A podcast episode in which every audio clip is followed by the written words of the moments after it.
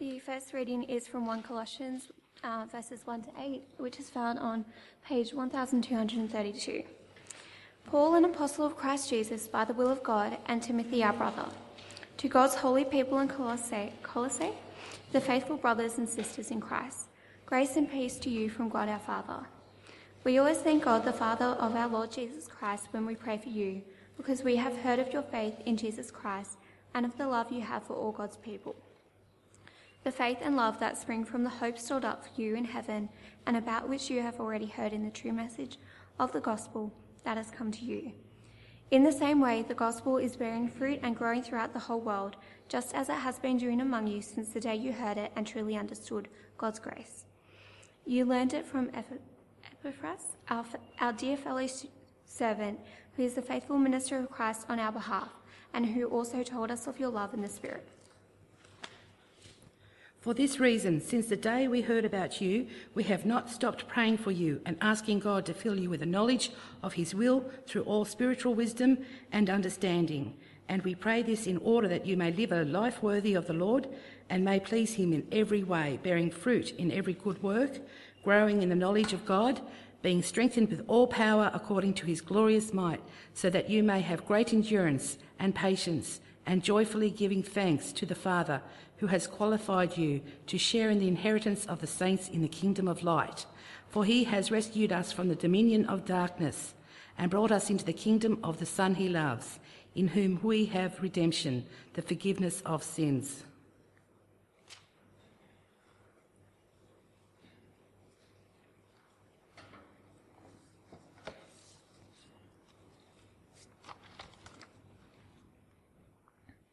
Uh, one way or another, we all want to see lives transformed. We want to see lives changed for the better.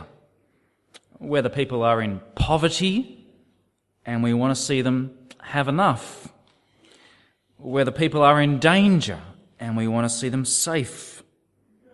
Whether people are lonely and we want to see them in relationship. We all want to see uh, lives changed for the better, lives transformed. And we think, don't we, that just the right education, just the right new technology, uh, just the right changes in our community will make it happen. Tonight, I want you to see that God is the one who transforms lives, that He knows how to do it that He is doing it. I want you to see that and be excited by it. And what's more, I want you to want to see it happen more and be prepared to change. Well, the Colossians had certainly been transformed. Have a look there at the end of our passage in verse 13. For he has rescued us from the dominion of darkness and brought us into the kingdom of the Son he loves. Here is the amazing transfer that God has done for them. From the dominion, the rule of darkness. Like we saw last week in Ephesians 2, they were alienated from God because of their evil behavior. They were dead in their sins. And God has rescued them, He's transferred them out of the dominion of darkness into the kingdom, the rule of the Son He loves. He's reconciled them and made them alive with Christ. He's transferred them from the dominion of darkness under the devil to the kingdom of his Son. It's like the refugee from Pakistan that I heard on the radio this week. He was under persecution in Pakistan, the dominion of darkness. He travelled over the sea, hoping for deliverance, and got all the way to Australia. And we put him in the dominion of darkness on Manus Island. He was there for four years in darkness. And finally, he's come not to Australia, but to the United States. He's been transferred from darkness into a new dominion. But not only has God transferred the Colossians from the dominion of darkness to the kingdom of the Son he loves, he's not only transferred them, he's transformed them.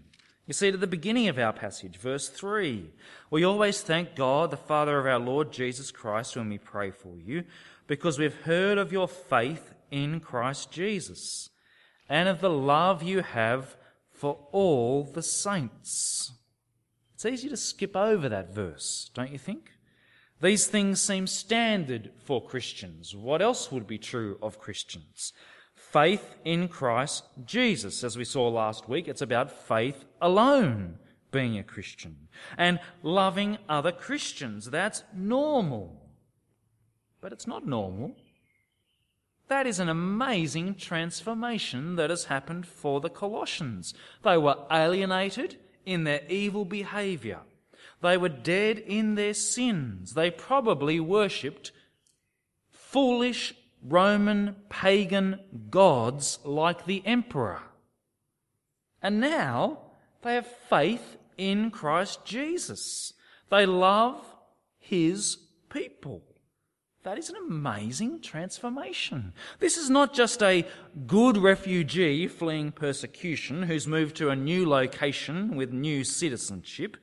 No, this is a bad refugee, a Taliban fighter, if you like, who is not only forgiven, but transferred to a new kingdom and given a new life and is transformed, where he adopts the values and becomes a model citizen of this new kingdom. It's that sort of an amazing transformation.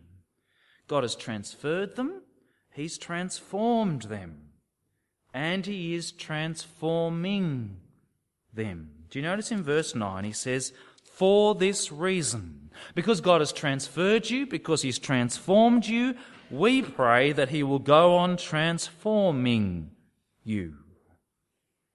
That you will be filled with the knowledge of God, that you live a life worthy of God, that you please Him in every way. This is not aiming low, is it? Please God in every way, in every good work, growing in the knowledge of God, endurance and patience, joyfully giving thanks to the Father. God has transformed them. He's transforming them. It is an amazing transformation that God has done in the Colossians. When I was a kid, there was a superhero called Banana Man. He's not one of the main Banana Mans, uh, Banana superheroes, sorry, and I noticed that they haven't come out with a Marvel uh, blockbuster movie yet. It was one of those three or four minute cartoons in between the main shows on ABC. Who was Banana Man? In real life, he was Eric, an ordinary boy called Eric, quite nerdy actually. But when he ate a banana, an amazing transformation took place. And he became a superhero, able to defeat the bad guys and rescue the good guys. Now, you might be wondering why I still remember Banana Man. I imagine that people from my generation, probably most of them, don't remember Banana Man. He has gone through to the keeper because he's not worth remembering, really. But in my family, he became a metaphor, an image, a way of describing my dad. Because most of the time, my dad was pretty stingy. If we got an ice block, it would be a lemonade ice block at 15 cents, and that was the limit. I know you find that hard to believe, young people.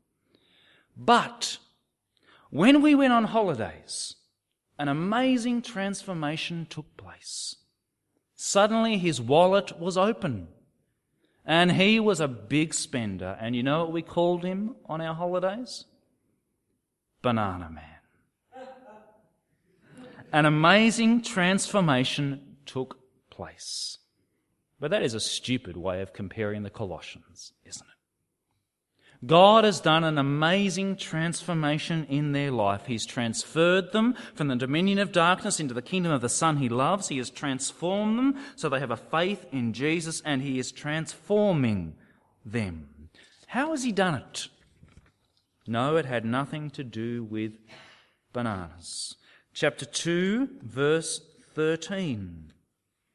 When you were dead in your sins and in the uncircumcision of your sinful nature, God made you alive with Christ.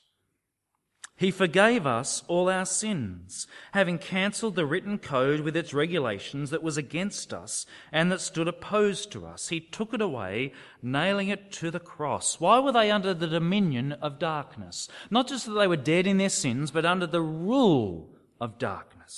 Why was it that the ruler of darkness, the devil, held sway over them? Because of their sin. There was a written code against them that said, you belong to the devil. He held it in front of God and said, This one is mine. And what has God done to transfer them from that kingdom to this kingdom of the Son he loves? He has cancelled that written code. He's paid for it and ripped it up. How? He nailed it to the cross. How has God done this amazing transformation? By the death of Jesus. As we saw last week with grace alone, it is done by Jesus. But how did he do that for the Colossians? How did it come to them? How did it work for them? Come back to verses 5 and 6. You heard about this in the word of truth, the gospel that has come to you. All over the world, this gospel is bearing fruit and growing, just as it has been doing among you since the day you heard it and understood God's grace in all its truth. How did this amazing transformation come to the Colossians? The news of Jesus' death came to them. And when it came to them, it bore fruit. They heard it, they learned it, they understood it, and it bore the fruit of faith faith in Jesus. And so they were transferred from the dominion of darkness into the kingdom of the Son he loves. But not only did it bear fruit on that day, it kept on bearing fruit. Do you see that verse 6? Since the day you heard, it transformed you to give you a love for the saints. And verse 9, it will go on bearing fruit. What role does the gospel have in transforming Christians? Well, can you see it there in verse 9? We have not stopped praying for you and asking God to fill you with the knowledge of His will, of His plan, of the gospel. Because when you have that filled in your mind, you will be transformed more and more. How did this transformation happen for the Colossians? Through the death of Jesus through the news of the death of Jesus. And who takes the credit for that? Who made all of this happen? Verse 13 He has rescued us. God. Who does he thank? Verse 3 God. Who does he pray will do it? God. God is transforming lives through Jesus to his glory. And I want to simply ask can you see this? Can you see it in the lives of the Colossians, what they were like and what they have become? And not only the Colossians here, but the life of Paul. Think about that for a moment. He was in the domain of darkness, surely, and he's been transferred into the kingdom of Jesus. He hated Jesus and now has faith in Jesus. He hated Christians and now he loves Christians. God transformed the Colossians and Paul, and he says here, God is transforming people all over the world. Was that true? We've only got to flick around this part of the New Testament to see it's true. Who does Paul write to? The Romans. They're in Rome. The Corinthians, the Philippians, the Galatians, the Ephesians. In each of these places, God had transformed lives. And this transforming thing is not like some visit to the pioneer village where you see how people used to live and what used to happen to them. No, it's been happening ever since, hasn't it? In the Reformation, God changed people's lives, and He's doing it today. In your life, if you're a Christian, He has transferred you into the kingdom of the Son He loves. He's transformed you to give you faith and love for Christians, and He's transforming you. He's doing it for the people around you. And He's doing it all over the world. I got a letter from Anglican Aid asking for money this week. They were asking to support the training of pastors in Africa. Why? Because the growth of the church in Africa is phenomenal. In the last 100 years, the church has gone from 10 million people to 100 million people. God is transforming lives through Jesus. He did it back then, and He is doing it today. And I'm simply asking you can you see this in your own life and in the lives of others? We get so distracted in what we can see, don't we? So consumed by our day to day lives as the things we've got to get done, our to do list, the pressures that we feel. We get so distracted by the things we're excited about by the things happening in our own family, say, or the new computer or phone that we might buy, or our property and how we're developing it, or how our business is going, or our studies and where they might lead us. We get so distracted by the exciting things of life. And we get so distracted by how far away our society is moving from its Christian roots, and we think that the whole thing is falling apart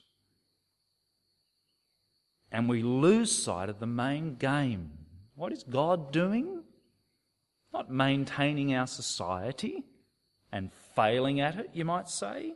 He's transforming lives through Jesus to his glory. And I'm asking, can you see it? Not only can you see it, but do you want to see it happen more. We want to see so many things, don't we? Up to a couple of weeks ago, a lot of us really wanted to see rain. That was the biggest thing we wanted to see. Some of us have come here from across the world, some people have rather, to see a game on horses where you hit a ball into a goal, I think. Polo. Some people, many of us, really want to see a second bridge at North Richmond. Wouldn't that be good? Some of us want to see us win the Ashes for some reason. We want to see our children grow up. We want to travel around the world, many of us, to see things. But what do you want to see more than anything else? It must be this to see lives transformed through Jesus to his glory, your own life and the lives of others. And not just what each of us want to see, but what do we as a church want to see? Is it a new building? Is that what we most want to see? More people giving money so that we meet budget each year? Is that what we want to see? Every roster filled so everything gets done? They're all good things, aren't they? They would all contribute to this.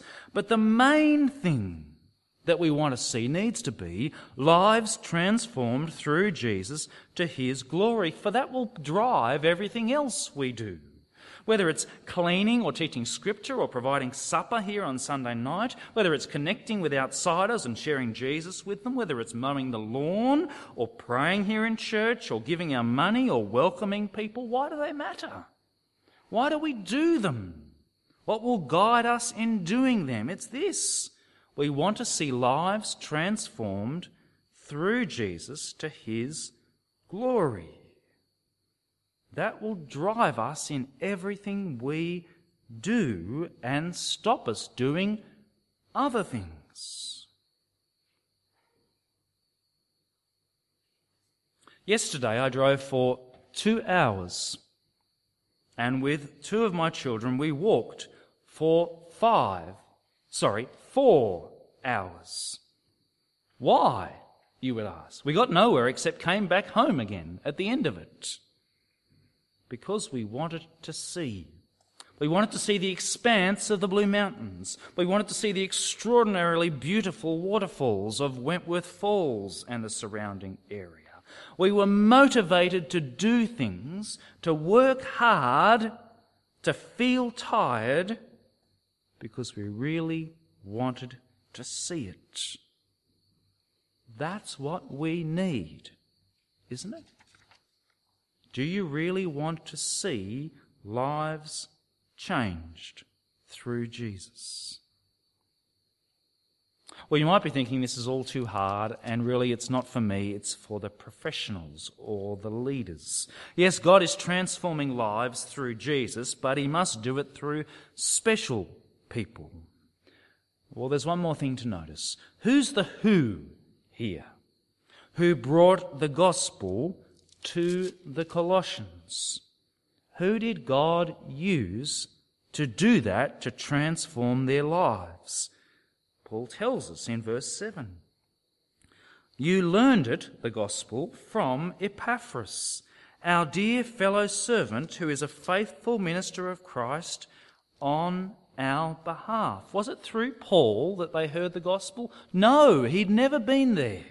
It was through this guy called Epaphras. Now, as soon as I say Epaphras, you think, there you go. An expert, a consultant. He's got a weird name, clearly. He's not an ordinary person, he's a special person. But you'd be wrong.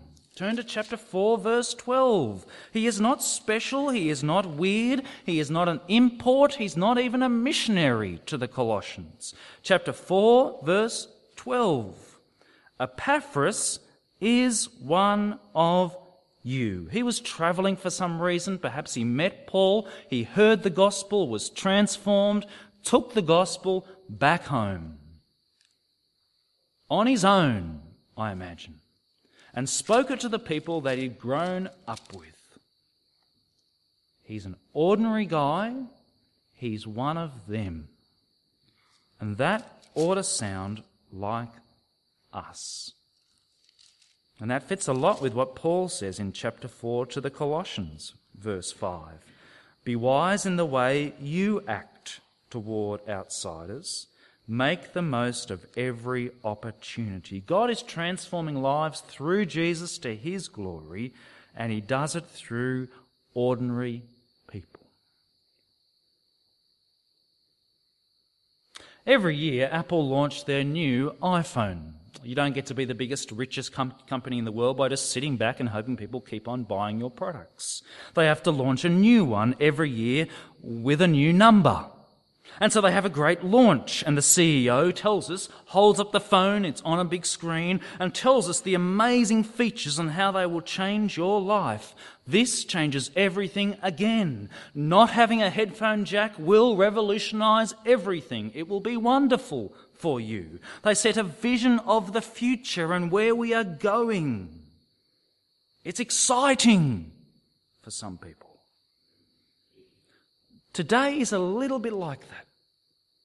I'm setting before you our church's new vision. I get it that it's a new vision. It's an old vision with new words. But it is exciting.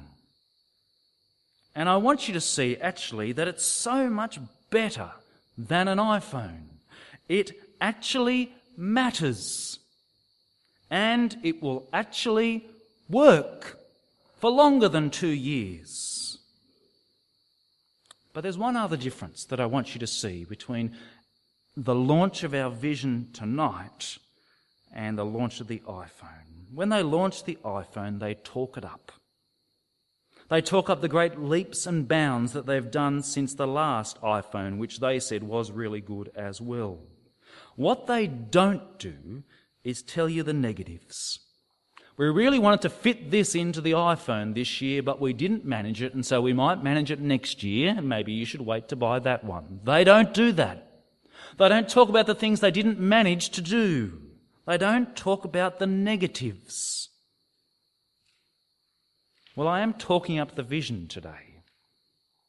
God transforms lives through Jesus to his glory. It worked back then, it works today, but I need to be honest. We need to be real about this. We are not there yet. It doesn't all work yet here. In our lives individually and as a church as a whole.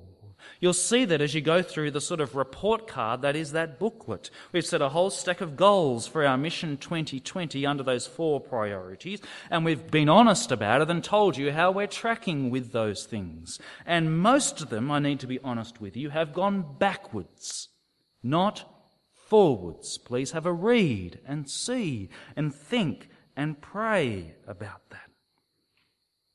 More personally, I really wanted today at each of the services to interview someone.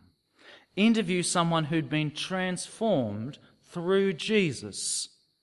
Transferred and transformed in the last couple of years through our church someone who had been made a disciple, that we had connected with and shared Jesus with, and they had been transferred and transformed. I really wanted to talk with them, and you could see their story and be excited about that and see that it's happening. And I didn't find anyone to interview. And I'm discouraged about that. And in a sense, I want you to be discouraged about that. See that God does it, for He's doing it in each of our lives. He is transforming us.